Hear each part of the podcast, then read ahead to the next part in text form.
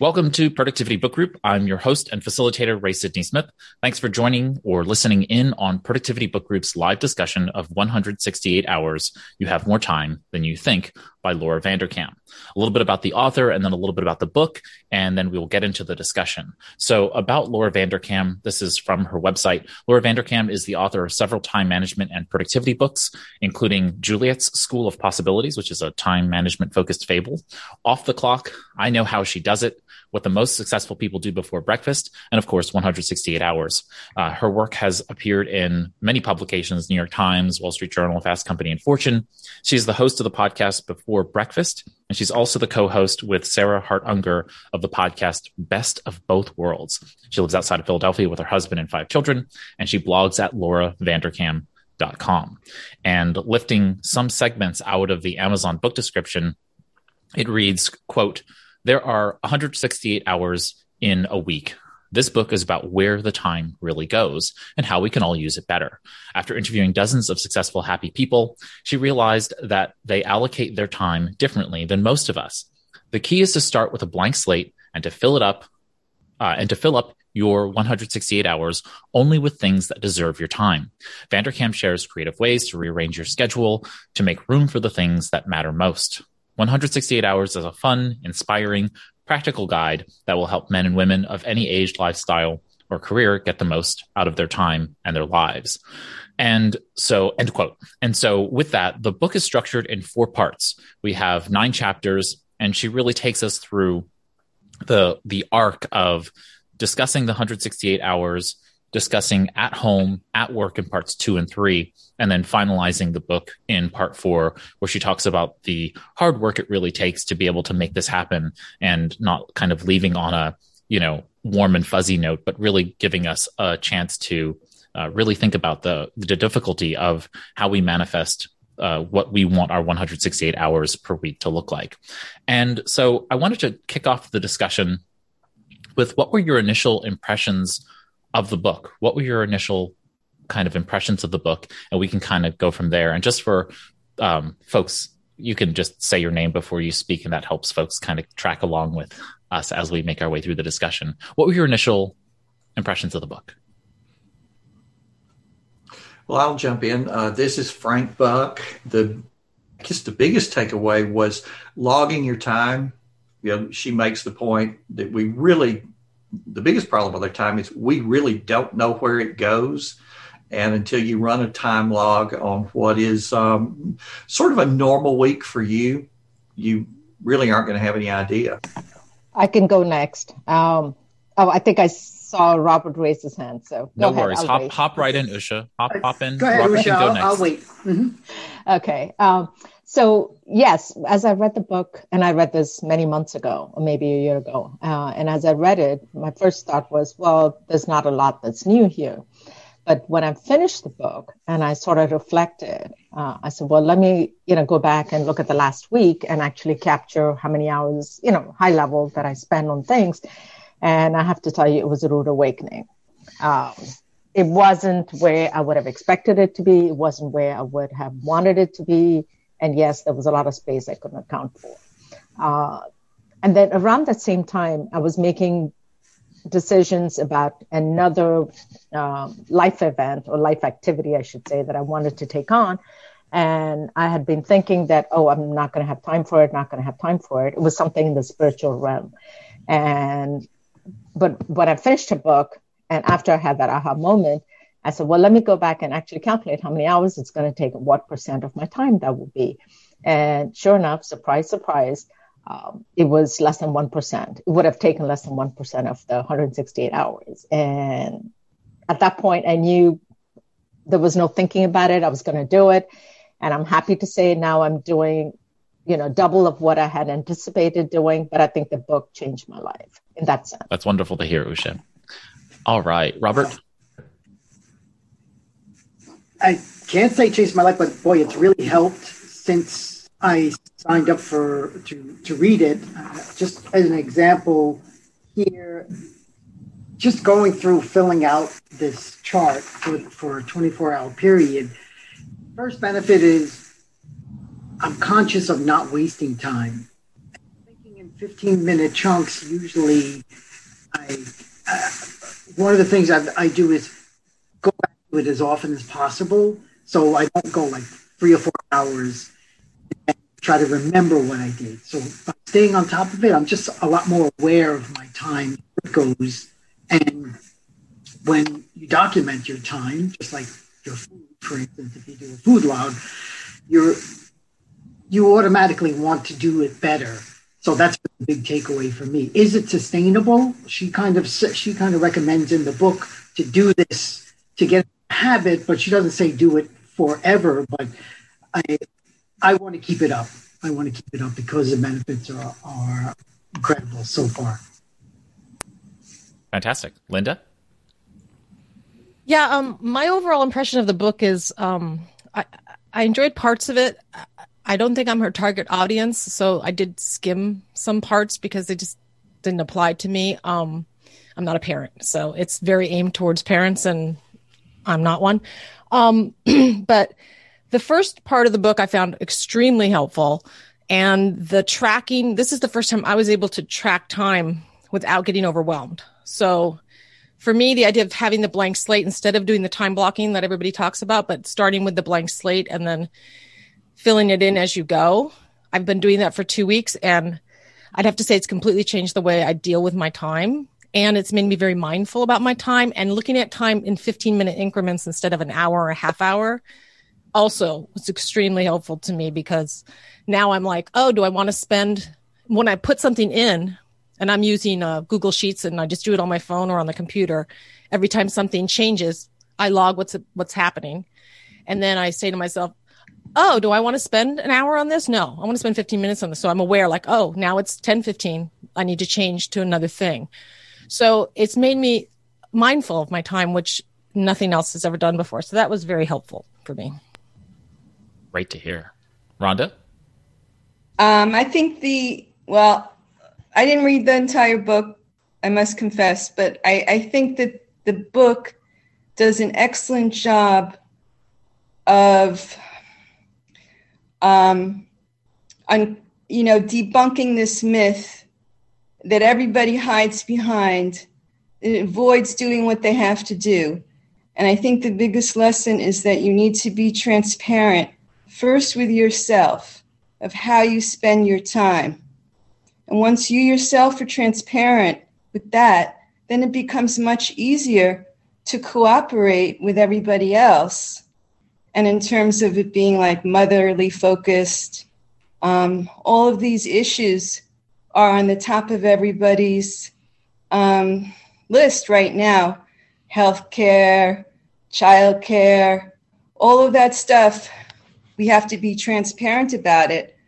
And, um, you know, We, it, I think it's a real change maker book. I, I like it. Good to hear. Good to hear. Any other first impressions? And then we'll we'll move on to some other topics I want to discuss. Yeah, just to piggyback on something Robert said, and th- this is Frank Buck, uh, and then also that Linda talked about a little bit. You know, you really have to track. You get to the end of the day, you can't remember what you did. But as you change activities to just log, what did I do the last fifteen minutes? Um, I've been working with a little app uh, for the last several weeks. First time I've ever really done a time log sort of thing. So I've been doing it with a little, you know, unless I'm on it, as soon as I change activities, it's like, you know, where did the day go? What did I do over these last four hours as you try to go back and log it? You're muted, Ray. Sorry. Thanks, Linda. Uh, uh, Frank, you, we lost you for a moment there. What what was the app that you are using? Well, I, I didn't mention the name oh, okay. of the app. Then but you can throw called... it in the chat. It doesn't matter. Yeah. Yeah, I'll just type it in there. Um, all right. Cool. Uh, called Mana. Okay. Yeah. Yeah. I've heard of it. And so any other initial impressions, and then we'll make our way forward in the discussion. This has been really great. So uh, so let's let's start. Go ahead. Go ahead. Oh, it just allows, I guess, in the getting things done mindset to move from like just putting out fires of the day to day to uh, going to the someday maybe list uh, or the someday list, because those are the ones that often matter more than uh, do the the dishes all the time type of thing. Or just realizing also, uh, I like the part of like, actually do the dishes for me is a big one that I resent, but um, like being conscious of how little time it actually takes. It's just a repeatable task made it a lot, uh, uh, something I could engage with a lot better now. Fantastic. Fantastic. All right. So my next question is really around the idea of, I'm just actually curious from, from the folks that typically read books for Productivity Book Group, we're already pretty productivity minded, um, but I'm really curious, were you surprised by the time use diaries or the survey data that showed that people underreported free time and overreported work hours? And how do you feel about time scarcity versus time abundance? And how does that impact how you manage your time generally? From from my perspective, Vanderkam comes with the premise that most people believe in the myth of of being in a time crunch. I didn't come to the book uh, believing that. Even back when I first read it, you know, the book is uh, is uh, more than a decade old, and so I didn't come at the book that way. So I was curious if others came at the book with a perspective that they did have time scarcity, and what that time scarcity really meant for them as they made their way through the book. And the fact that obviously the time use research tells us very differently. I, I particularly, sorry, this is Linda. I particularly didn't, I don't particularly have a busy life, but I did find the book helpful in um, addressing my time scarcity.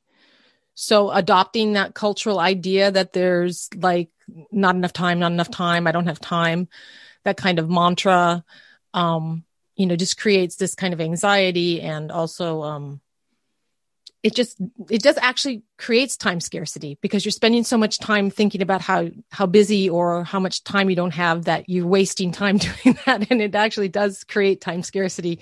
And I feel like that's kind of where I was at. Not, um, not that I thought, oh, I'm so busy and, uh, but that I would, um, overestimate how much time some things take. I found out it only takes a minute to make my bed. Um, I looked at the clock and I was like, whoa, that only took one minute. And I normally think, oh, I don't have time to do these small things, but they don't take as much time as I thought. And other things take more time than I, you know, I, it really helped that. But yeah, for me, it was, it was a mind shift. Even though I don't completely buy into it, I could see that the places where I was actually buying into it. I find it kind of fascinating that Uh, there was a book called Overwhelmed. Is it Overwhelmed by Bridget? Help me out here, Doctor Buck. Bridget. Um, oh, let's see. I'll, I'll look it up. You can look it up in the meantime. Either that, way, yeah, but, yeah. But the but the idea uh, behind Overwhelmed is was kind of like a a, uh, a look on how this particular author saw the world in terms of her time scarcity and really arguing against what Laura Vanderkam is saying. You know, she went to a time use research uh, researcher, uh, did the time diary, and still rejected the, fu- the the the outcome, which is that she had this extra time that she could repurpose.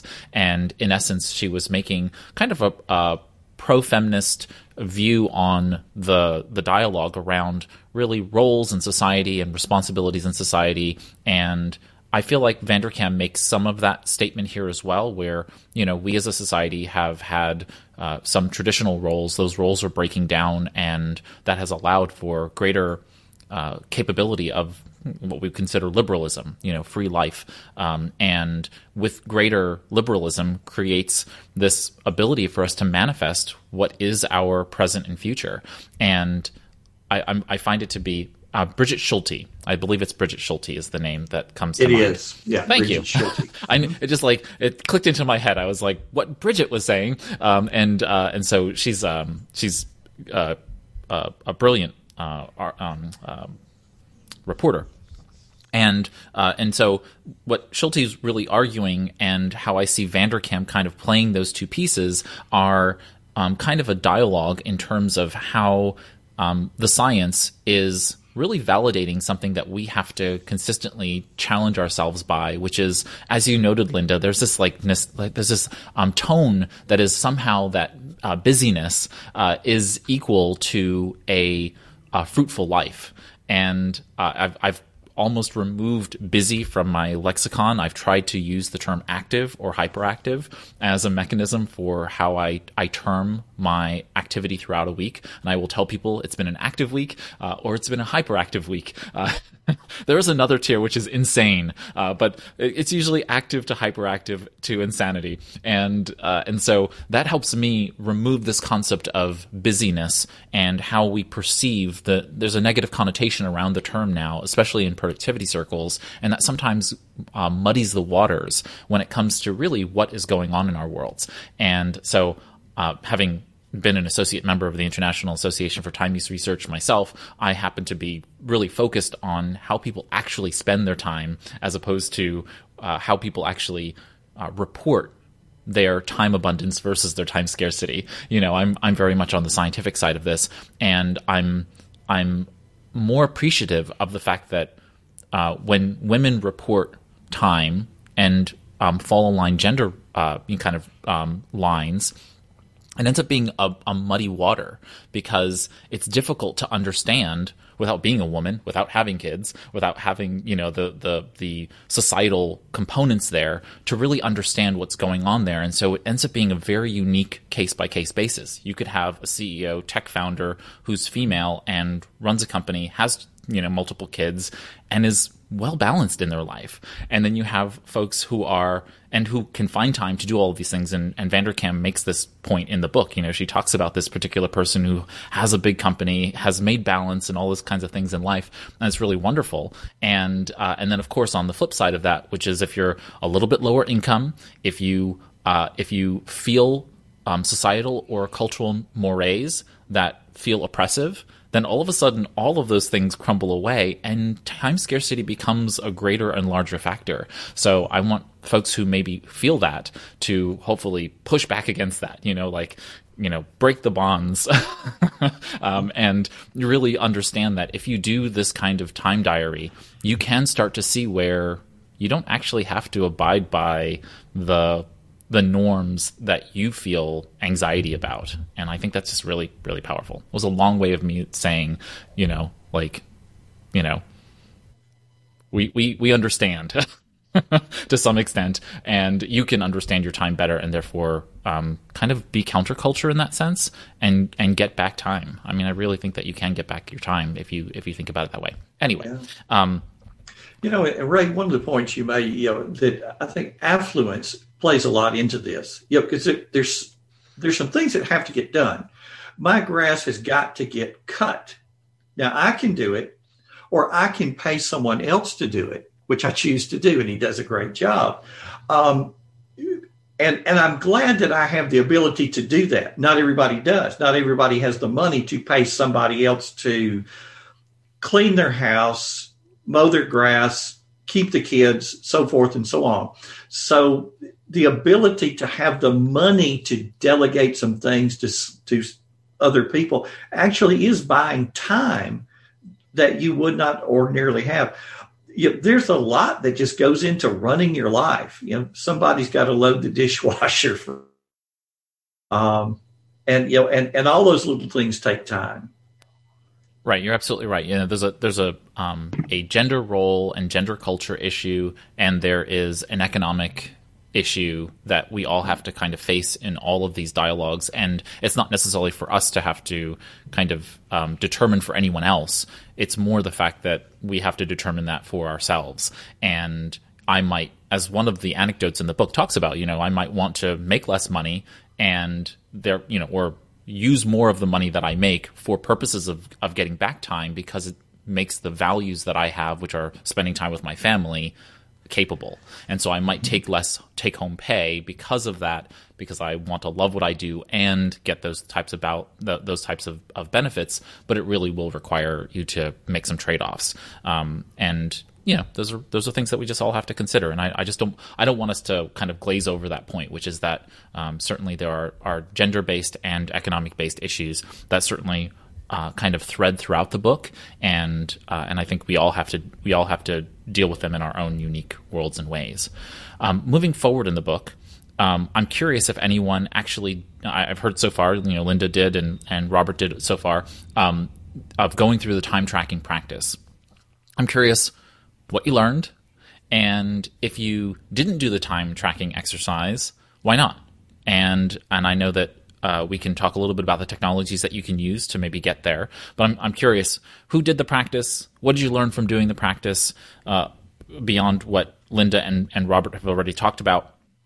And uh, maybe some of the ways in which you can overcome the challenges of doing this kind of di- time diary, because I know that it's a huge challenge for a lot of folks. I mean, I meet a lot of small business executives uh, in my work, and the first thing I do is I ask them to track their time, and that is the first time they hate me. Uh, and it's it's time after time after time that I ask them to um, do that work, and it's incredibly difficult for them. And so over time, I've come up with my own solutions for being able to do that. But I'm curious what others have thought about what you've done, how you've manifested kind of doing time diaries, or what you feel like are the big challenges to doing it.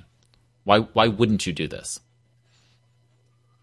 I, I think the wouldn't would be just a, it's kind of a chore. You know, it's it's just something you got to keep doing all day long, every day, as long as you keep it up. So in addition to all the things you have to do and all the things you're planning to do, then you've got to log what you actually did on some other something other than checking it off on your to-do list or checking it off in, in your planner.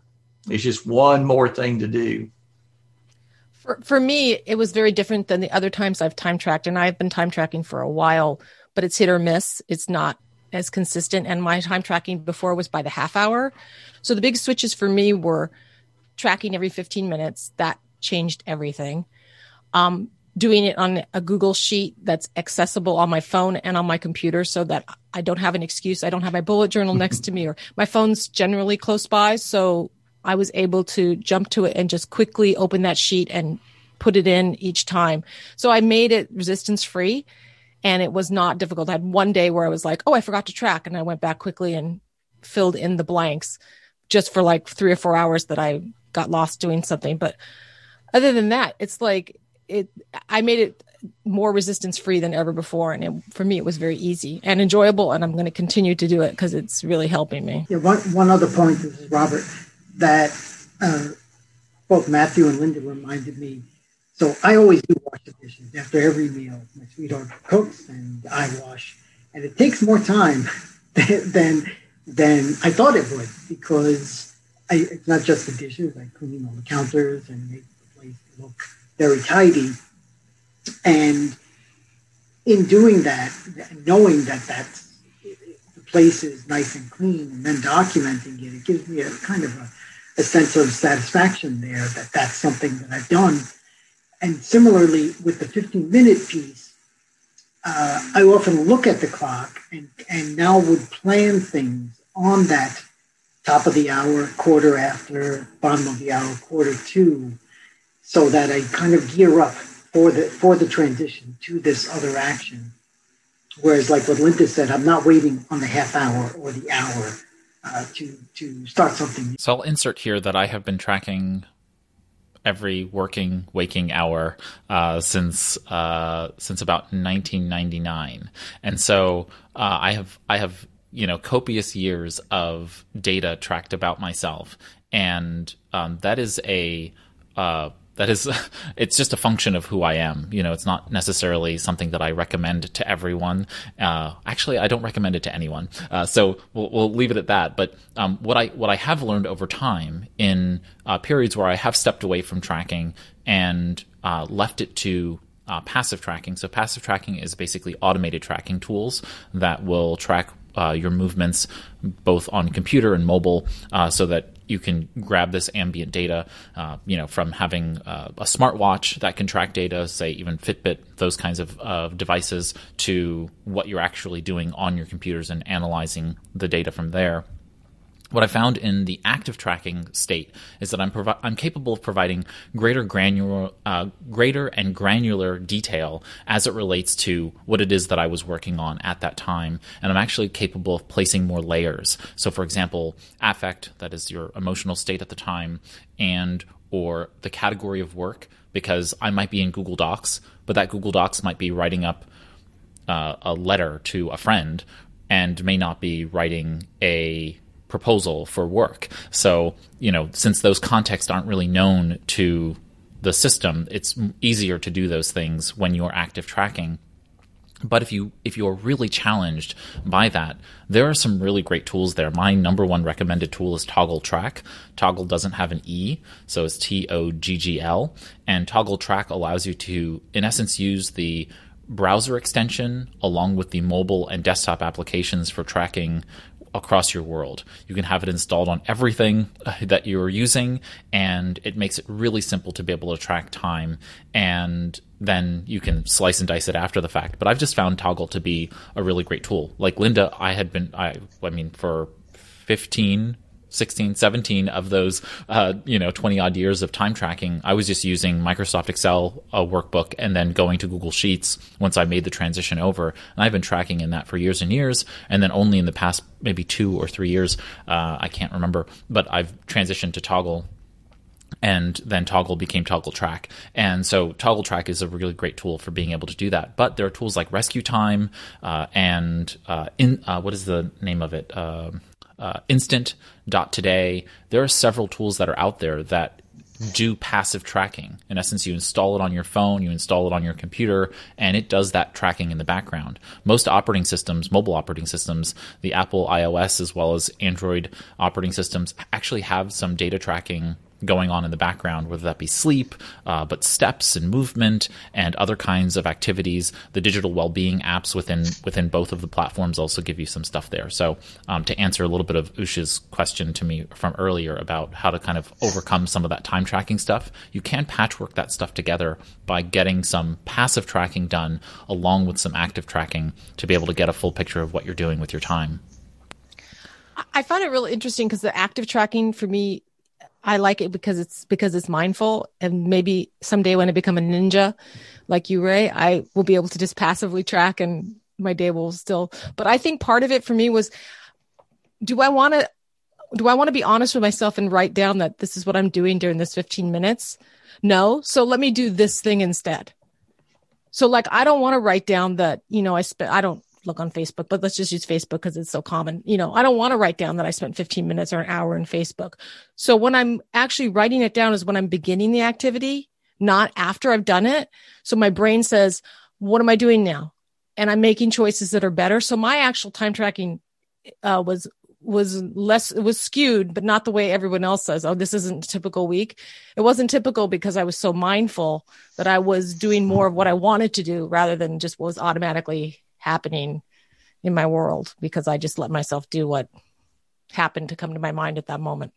Exactly. Yeah. You're steering the ship, you know, incrementally, and, yeah. and you're basically doing that kind of uh, cor- course correction incrementally, which is fantastic. That's great. Yeah. And That's that concept, that concept, like I did shopping this morning. I said, I'm going to go shopping. I started to write it down. I said, I'm going shopping. I'm, okay. That's what I'm doing. I'm shopping, and I'm going to take responsibility for doing that. I'm not going to just I'm actually consciously doing it. It's not just because I got an idea in my head that I wanted to buy something that I decided consciously. Yes. But it makes that con- it adds that conscious layer to what we actually are doing, as opposed to this automatic, habitual, just doing whatever you happen to do through your life that your brain has run these neural pathways and you keep repeating them, even though it's not necessarily the choice you want to make. Did anybody do the one hundred Dreams exercise that Vanderkam recommended? Did anybody do that? And why? Why not? I'm still curious from those of you who have not done the time tracking exercise, the practice, why you haven't. Uh, go for it, Rhonda. Okay. Um, I haven't done the time tracking exercise, although I did use Toggl a few years ago, and it was a good good app. Um, but I have experience with doing food diary, and I'm just going to say this is not about myself. I'm a caregiver. Um, you know, the person has diarrhea. So, you know, the doctor says, or the nurse says, do your food diary. Let me see you in three weeks and show me three weeks of everything you ate, with what the result was, what your bowel movement was. So that's sort of like time tracking, you know, um, you kind of keep the diary, the food diary, until you've resolved your your diarrhea, and then you don't have to do it anymore. But when you feel like you have diarrhea again, you could pick up the food diary and do it again and show it to your doctor and see what you can do. Yeah, there there are all kinds of ways in which we can track both health data as well as uh, our time use. And it is both useful in what Linda was talking about, which is in basically proactive decision making, and also in reflecting, in reflection, and being able to uh, take a reflective uh, perspective on it, and being able to say, oh yeah, let me review this data and see what happened, and that will help inform hopefully better future decisions for your health. So that's all good there as well. Um, all right, so I, I, I got a comment. Um, so, th- so thank you all for your comments, and this makes me want to try it again. I tried this on and off for over five years and gave up. Tried over seven or eight different apps, just didn't work for me. For me, what I found the issue was, I also tried the Excel thing, different templates, didn't work for me. Uh, the root cause, I think, for me was when I would start the activity, I would forget to mark it, or or when I finished the activity, I would forget to mark it off, because then I'm on to something else. And so the data then became worthless. And again, that, that was the same thing with the different apps. So much as I would love to do it, I think the motivation is there. I just haven't found something that works for me yet. So I, I am open to ideas here from the group. So, so Usha, one of the things I'm doing is uh, I mark the beginning of the activity. Um, and a lot of times I'm doing it on my phone, and I'm not very fluent with Google Sheets in my phone. So I mark the beginning, and then I mark the next beginning, and then I'll go back on the computer and merge those cells so that the span of time is covered. So I'm not necessarily um, filling in the gaps. So let's say I, I write for two hours. I'll put it at the top of the hour when I start writing. And then when the two hours is over, I'll go to that next cell that starts that time and put in the next thing, and then go back later and fill in the colors and the merging and all that as a separate activity. I don't do all that during my day. That takes up too much time. It's just getting in what's happening during that fifteen minutes. When I switch an activity, I just put it in. I'm switching an activity. This is the activity I switched to. And sometimes there's more than one activity in a fifteen minute period, like making the bed and, you know, and I'll just kind of give things a generic, like wake up time, you know, the things you do. I'm not putting my brushing my teeth, waking my bed, you know, it's all going in there, but you know, it's like, so I just, I'm not, um, I'm not doing the, the finesse of the time tracking while I'm time tracking. I go back later and fancy it up and merge the cells and all that. But I don't know if that helps, but it, to me, it's been think- pretty resistance free. It, it does. And I think maybe when I consistently do it for two weeks or three weeks, maybe I'll get to where you are, Linda. Uh, but what I'm finding right now is I can go back and say, okay, I know I had this meeting at whatever, nine o'clock. And after that, I know I started on this. And now it's like three hours after. And I'm like, wait a minute, I didn't spend three hours doing that. So, so you yeah. can block that time as don't, I don't know, like you could just say question mark or whatever you want, and just put that in the category of time you don't have tracked. Because yeah. I understand I have the perfectionist thing myself, and it's like, I want everything to be perfect. But if, if you don't know what you did with that time, then that should be tracked as a time that you didn't track, untracked time. And then once you let yourself do that, you'll have more, you'll get more consistent about it, and you'll have less of those times, especially if you're like me, where you, I don't want that. I don't want to have untracked time. I want to know every minute, you know? So I let go of that, like it being perfect. I'm just trying to figure out what I'm spending my time and be more mindful about it. Something to also yeah. keep in mind, Usha, is that over the course of day after day, your goal is to be able to figure out what you're doing with that time and why why you want to know what is fit into that time. So for example, for me, my whole reason for being able to track my time is actually to manage a couple of things. One is uh, anxiety. Just generally, I want to know where my various levels of anxiety are. And that really, there's like a Goldilocks zone for me, where if I'm anxious enough, but not too anxious, there, it's like that is the moment when I'm most focused and most creative. And I want to take advantage of that time. And because I know that, I want to be able to consistently be tracking where I am in the ebbs of flows, ebbs and flows of my week, to be able to take advantage of that time. Some people consider that uh, a biological prime time, where we have a block set of time uh, throughout any given day, where our metabolism, or what they call the ultradian rhythm, is at its peak for mental alertness, where you can get into flow and do other kinds of things of that nature. Uh, If you if you track enough time, even if you have, as Linda noted, untracked time over the course of several different blocks of time throughout any given day, in the aggregate, as you track more and more time, I can tell you with high levels of accuracy, because I've tracked enough time over time, with even blocks of time that I don't know what I did, but because of that aggregate, I'm now able to see when things tend to happen. I tend to write at this particular time of the day because I've chosen to write at that ta- time of day, but it also is that I show up to do it. So, you know, there's one thing to want to do something, and there's another to actually do it. And being able to see those two, what I've put in the calendar as something that I want to show up to versus what I do show up to do, right? There's a difference. And so using your calendar as well as enough aggregate data to be able to fill in the gaps starts to um, kind of inform what you want to learn from your time use. What is it that you want to learn from your time use? And then enough data will start to answer those questions, not any given untracked block of time. Uh, dissimilar to me, where I track my time for a number of reasons. One, I bill my hours, um, you know, to clients. So I want to make sure that I know what I'm doing throughout my day and making sure that I'm billing on average enough billable hours every day to be productive in the business. But the other side is that I really do truly want to do the best work at the best time, which means I need to limit when I meet with clients and when I do work, right? When I do work on those things, I want to make sure that I'm actually doing that work in the time when I'm going to do that work best and not be stuck in a meeting, you know, having to interact with people when that's really the best time for me to be able to be immersed in the work that I, that's generative and that's productive. So I hope that helps. All right, so the one hundred Dreams act, uh, exercise sounds like it was a dud. Nobody wanted to do it. I didn't do it because I've done that exercise so many times. And also I was trying to finish the book in time to, I mean, I was trying to finish the book is what I was saying. I think I unmuted, I muted myself. But no um, yeah, that's why I didn't, I, I probably will do it in some form, but I have done it. I mean, it's everywhere, right? Yeah, Did I have a healthy... It, Go ahead, Nancy. Did you do it?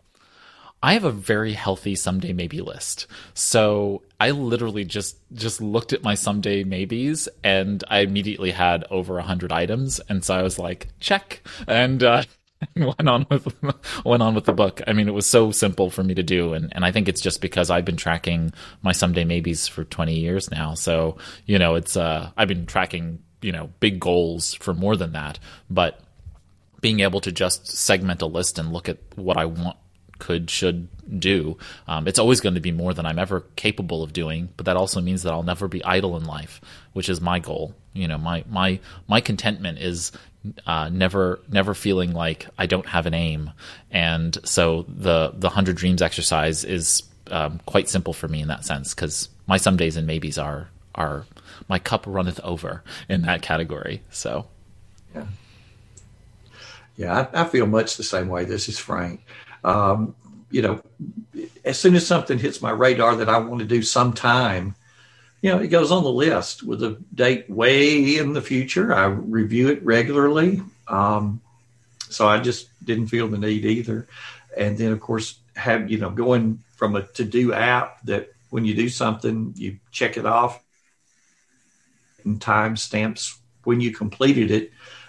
That's really also given me as much of, of the time diary as I've ever wanted to have. So not to spend too much time on time use and uh, time tracking, I wanted to move us forward in the conversation around the idea of core competencies. And so Vanderkam uses the corollary from business management uh, theories about, you know, the three concepts of, of defining core competencies in a business. And she translates that over to how you would define a core competency as an individual.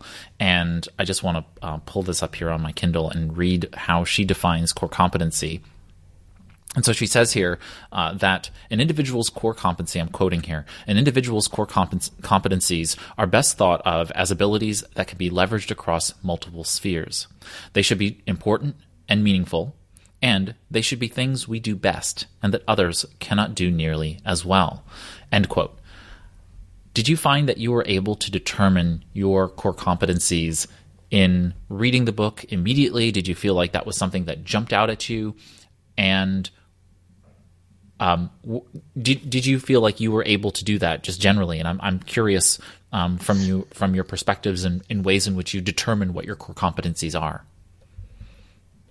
Yes, for me, this is Usha. For me, yes, it, I knew it. I thought about it for a few minutes after I read that section, and uh, yeah, I did not have questions in my mind. So I would qualify that as two things. One, uh, where were my competencies? And the second bucket was, where is it not, but where would I like it to be?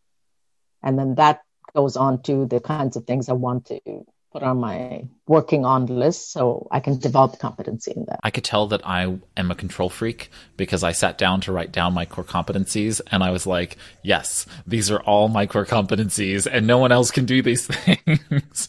And then I had to slowly but surely remind myself that, yes, other people can do these things, both in the business and outside of uh, the business in my personal life.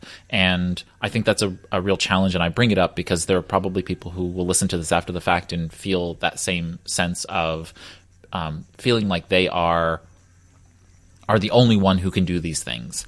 And if Vanderkam didn't convince you, it's going to be very difficult to convince yourself that um, if you have high levels of desire to be in control of your world, and there are a number of reasons why that would be the case, uh, it's going to be very difficult to get yourself into that place where you find a core competency ultimately. So just know it's difficult. I know that I had difficulty with it. And what I ended up thinking through, like the way in which I um, threaded the needle of like, what are my core competencies? I I got to a, I, I basically brought myself up to a level. So like in G T D lingo, I kept taking myself up to higher horizons to start thinking about what are the activities that I, I do that are, that are runway activities or ground level activities. Again, using some G T D lingo here. So like, what are the actions that I'm doing, physical actions that I'm doing, and um, how do they actually compete with the higher level things that I'm doing in my world and the value that they actually bring to me and the people that I care about. And so that ended up being really helpful for me to be able to say, yeah, you know what? I want to do everything related to bookkeeping and accounting in the business, but that is not at all useful to me or my community or anything. Someone else can do that. And when I transfer that time to another activity, that is going to be more useful to people generally. And so then that core competency, which is currently delegated and outsourced in my business anyway, but now I know, okay, yes, it's not a core competency of mine. Just because I have those skills doesn't mean that someone else cannot do them and that it's vital for me to be doing them as a part of my my one hundred sixty-eight hours. And that helped me step up a couple levels, which is like, you know, me being a good brother. You know, I, I, I'm a part of a large family. I, I love my siblings and I want to be a great brother. And I can't do that if my biggest concern every week is bookkeeping. You know, it's just not in that category. And I'm using that as one example, but of many that I made in that list of core competencies. And being a highly competent person is great, but that doesn't necessarily mean that you shouldn't be ruling out things that you shouldn't be doing, because that's not actually creating a fulfilling life. It's not contentment for me in the same sense um, as as another category of activities that really do make my world better and um, richer in that sense. You know, like instead of bookkeeping, I'd rather be here with you all and talking about productivity books. So, you know, that's a far more useful, um, you know, uh, area and space of time than it is for me to be doing bookkeeping. So, Ray, you're saying... Uh, so- Did I? Un- oh, I'm sorry. So did you just to understand? You said things that you can do that other people can't do, but in the book, she's saying what I do best that other people cannot do nearly as well, and those to me are two completely different things. So I think what she's saying is like a core competency. These are things I do well that most people don't do well, and then you know I can obviously sell these things because other people need them. But the things that you do that no one else can do is your voice. So you have a particular voice in the world that no one else, absolutely no one else in the world can have. That is, to me, voice. That's not core competency. So to me, those are two different things. Like core competency are things you do better than most people, and voice is your unique way you mix things together that no one else can do because you are uniquely yourself. Absolutely. And I, and I think the, I think your, I think I might've misspoke then if I, if, if that's what you heard, but I, I'm thinking we're on the same page. I'm, I'm absolutely there with you. I think, I think it's, it's the things that on a higher level I'm capable of doing that no one else can do. And the things that other people can do and can do Uh, probably better than me because of efficiencies are things that I compete with. I tend to compete right. with myself over because I want to still do them because I want to get better at them, right? I think if I do bookkeeping enough, or if I do our accounting and I put together our profit and loss statements and I analyze our, our, our uh, balance sheets enough, I'm going to get better at those skills. And that's only going to help me in helping clients when they come to me with their, with their issues, right? I'm going to be able to help them in those capacities. So there is this competing force for me, which is that skills development is a core value of mine. I want to always be learning and developing better and greater skills, but it's not enough to overcome the things that are really going to create a fulfilling life for me. And I need to, I need to balance those pieces out. And so my message is really for the person who is listening and having a really, really difficult time identifying right. core competencies, as opposed to, I think, the general population, where we can get that pretty well. For those of us who are control freaks, we tend to, we tend to have a little bit more difficulty. But once you know your core competencies, if you can take those and put those together and, and see how they interact, then you're creating your voice, and that makes you extremely unique. And if you can, if you can identify that, then that gives you this kind of potent power of, because you are unique. So your voice might be, you know, because you can combine these core competencies, that that's what that creates. But anyway, I'll let uh, Matthew talk, because I know he had. Yeah, so it's a fun, it's a fun Venn diagram of your core competencies and the things that make you. Yeah, unique. To me, it's like taking it to the next level. You know, yeah, you can yeah, take the core a, competencies and then see how they interact with each other, because that makes you the unique person you are. Yeah, that gets into some uh, Doctor Stephen Covey stuff, The Eighth Habit, and and finding your voice and helping others find their voice. So absolutely, Matthew. Might just be a clarification question, and that is if you don't understand your core competencies. Um, and it sounds like uh, those of you who do, um, it's from experience and knowing myself. Um, is it just following the higher level needs or following the big goals, and then they kind of just coincidences? So if I if I understood your question, Matthew, um, I would I would look at some of the YouTube videos on Ikigai. And uh, Ikigai is the Japanese concept of what it loosely translated to why you get up in the morning. And that might be helpful.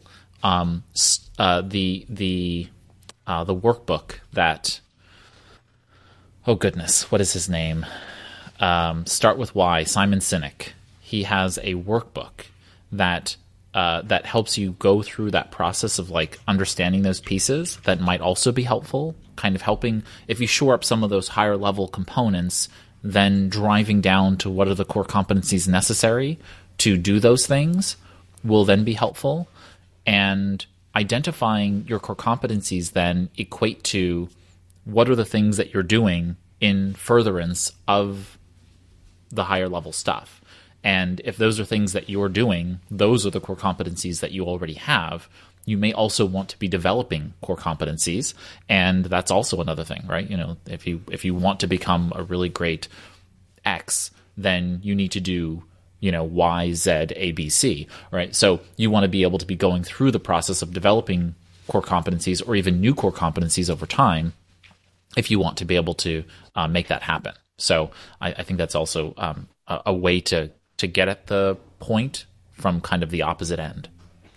My suggestion would be to ask someone who knows you well. That's where I got mine, honestly. I mean, a lot of the things that I now see as my core competencies, I was told by someone who knows me well, who's supportive and, um, you know, would be honest with me. And, or you could ask multiple people if you don't have someone like that, but, uh, gave me surprising information about myself that I didn't, wasn't aware of because of low self-esteem. And so, um, yeah. So now I see them and I say, oh, those are my core competencies, but I would never recognize them if I hadn't got them from someone else who was seeing them in me. Also, the book is Find Your Why, not Start With Why. Uh, Start With Why by Simon Sinek was the first book he wrote, or one of the first books he wrote.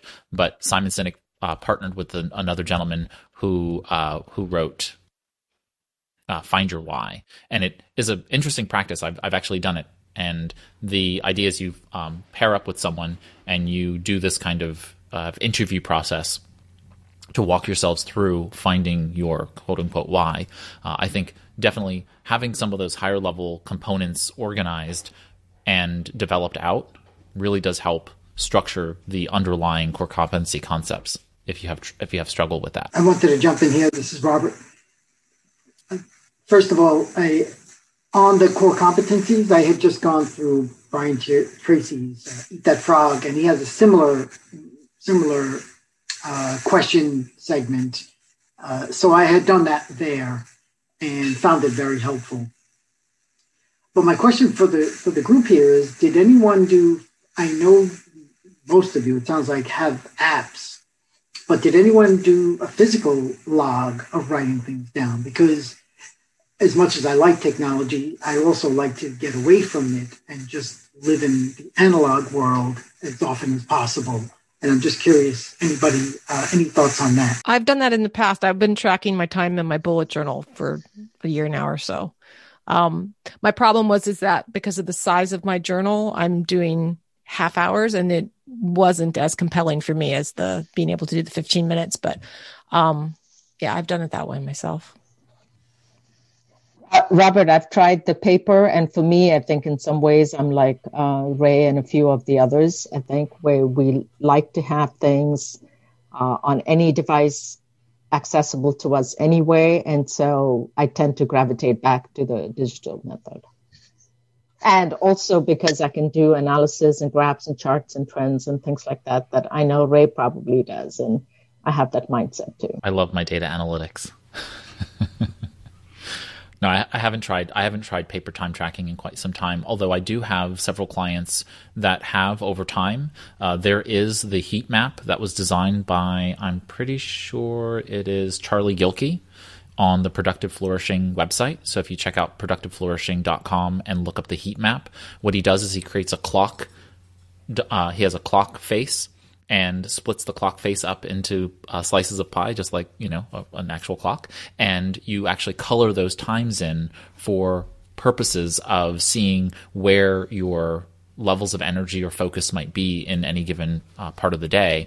And so he uses that. You could potentially use that clock face for being able to track your time, you know, print off seven of those. And then you, for each day, you can kind of fill in the clock along along the day and even fill in the color to match that up. So there are some really unique ways in which you can you can use that. I find the, the power of being able to have a calendar view in, in say, Uh, Google Sheets or, or Microsoft Excel and have conditional formatting so that as I'm entering things, if, for example, uh, the past half hour I was angry and I checked that box off, it turns it red.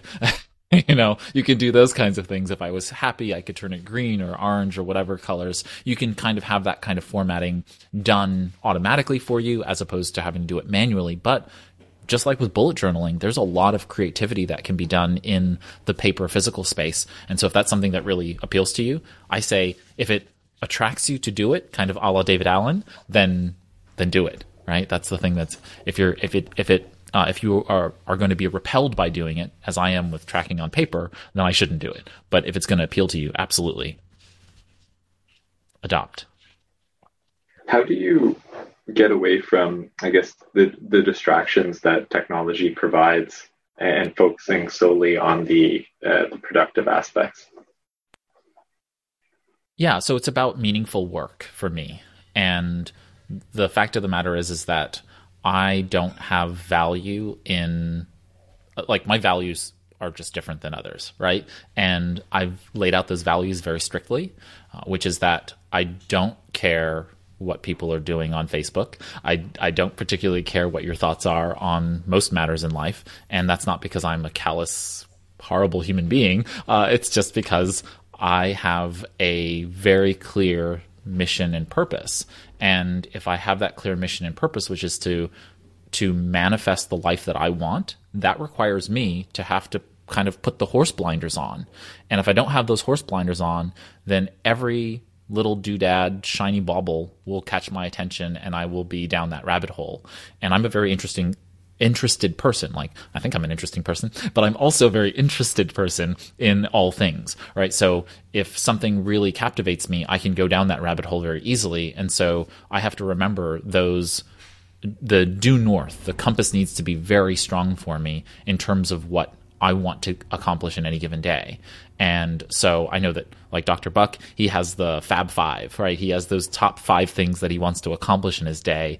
I'm looking at that from the perspective that the tasks that I put on my list are things that are moving forward, uh, higher level projects in combination with things that need to be done on any given day because a client needs their marketing plan or, or business plan reviewed, and they need that back so they can start their loan process with the S B A loan they're trying to get. You know, like there's all of these competing things, but I know meshed in between that are the, the activities that are moving higher level, kind of Q two, important, not urgent projects. And those, that's what, it's like um, having the Easter egg kind of tucked in with the rest of it makes the whole list valuable to me.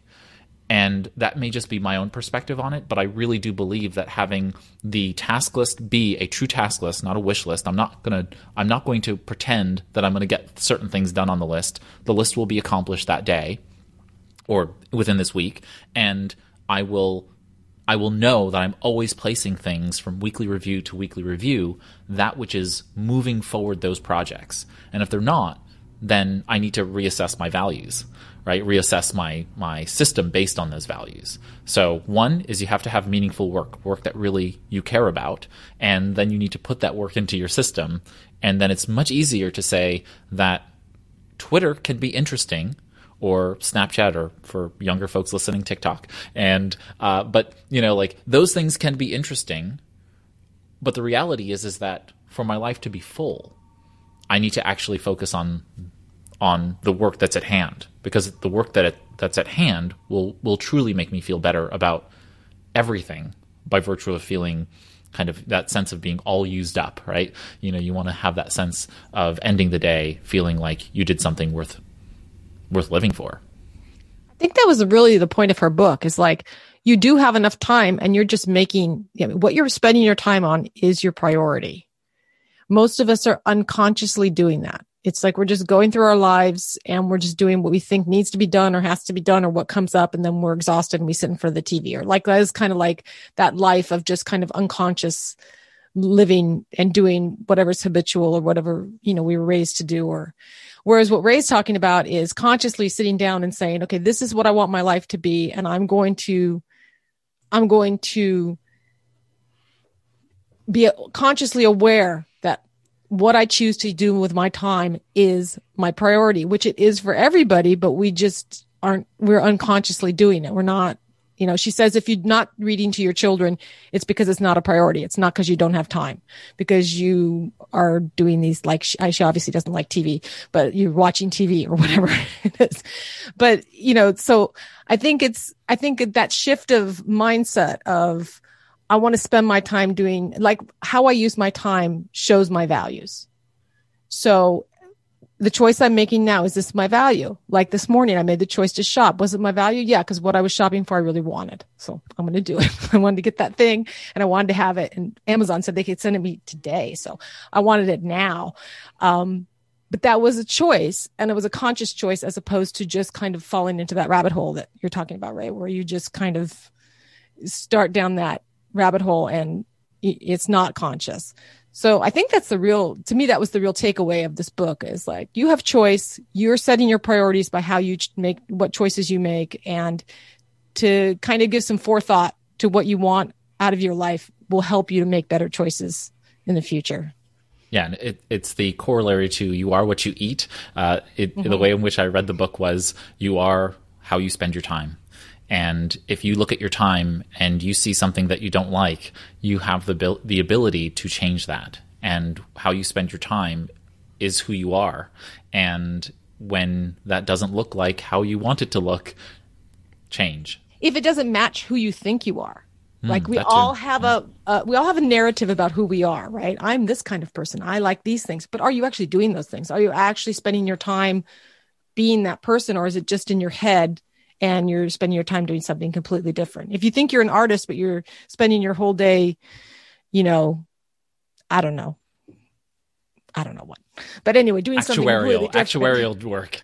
Doing go. Actuarials. Then maybe you're not spending enough time doing art to be an art, you know, I mean, like we're, do we have that disconnect of who we actually want to be or who we, how we think of ourselves and what we're actually doing? I bet you there's some actuaries who are listening right now who will say that their actuary work is, is very creative and it yes. is artwork. And I don't. Yeah, to me, don't... art art and creative are two different things. So I just want to make that clear. That's not they're not uh, art does not have the exclusivity on creativity. Absolutely. So so of, of all things, I've lost track of time, and we we are running up on, on our on our hour together, and so or running over it now. So any final thoughts that you have about one hundred sixty-eight Hours by Laura Vanderkam before we close out the conversation? No, good.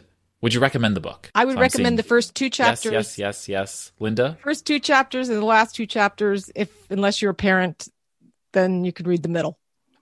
There you go. There you go.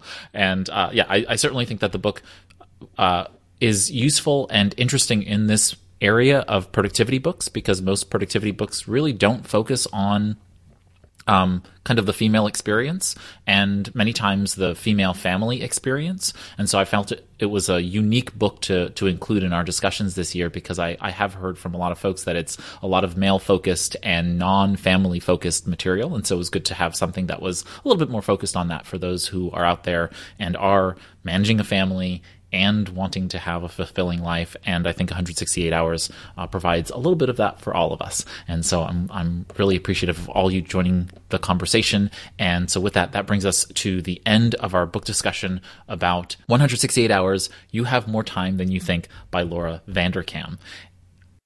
I have a few comments and announcements before we end this episode for you. So here we go. We host quarterly live discussions of personal productivity books, just like the one we just discussed. We host quarterly live discussions of personal productivity books, just like the one we just discussed. And of course, you're invited. Simply head over to productivity book group dot org, visit the upcoming books page for full details. It has all the dates for the year.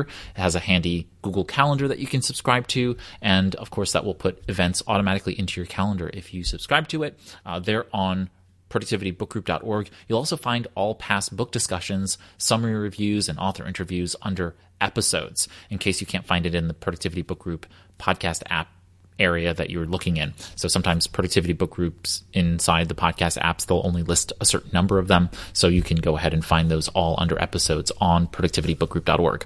Directions on how to subscribe or follow Productivity Book Group is on the website. Just click on the subscribe or follow tab, and it'll show you how to subscribe or follow in your favorite podcast app. Finally, we have a digital community where we can discuss the books we're reading. You can access it on the web, Android and iOS apps, and we're excited to have you join us there. So visit productivitybookgroup.org forward slash community, and you'll be taken to the digital community to join. So see you there. And with that, thanks everyone for listening to us here on Productivity Book Group. I'm Ray Sidney Smith. Here's to your productive life.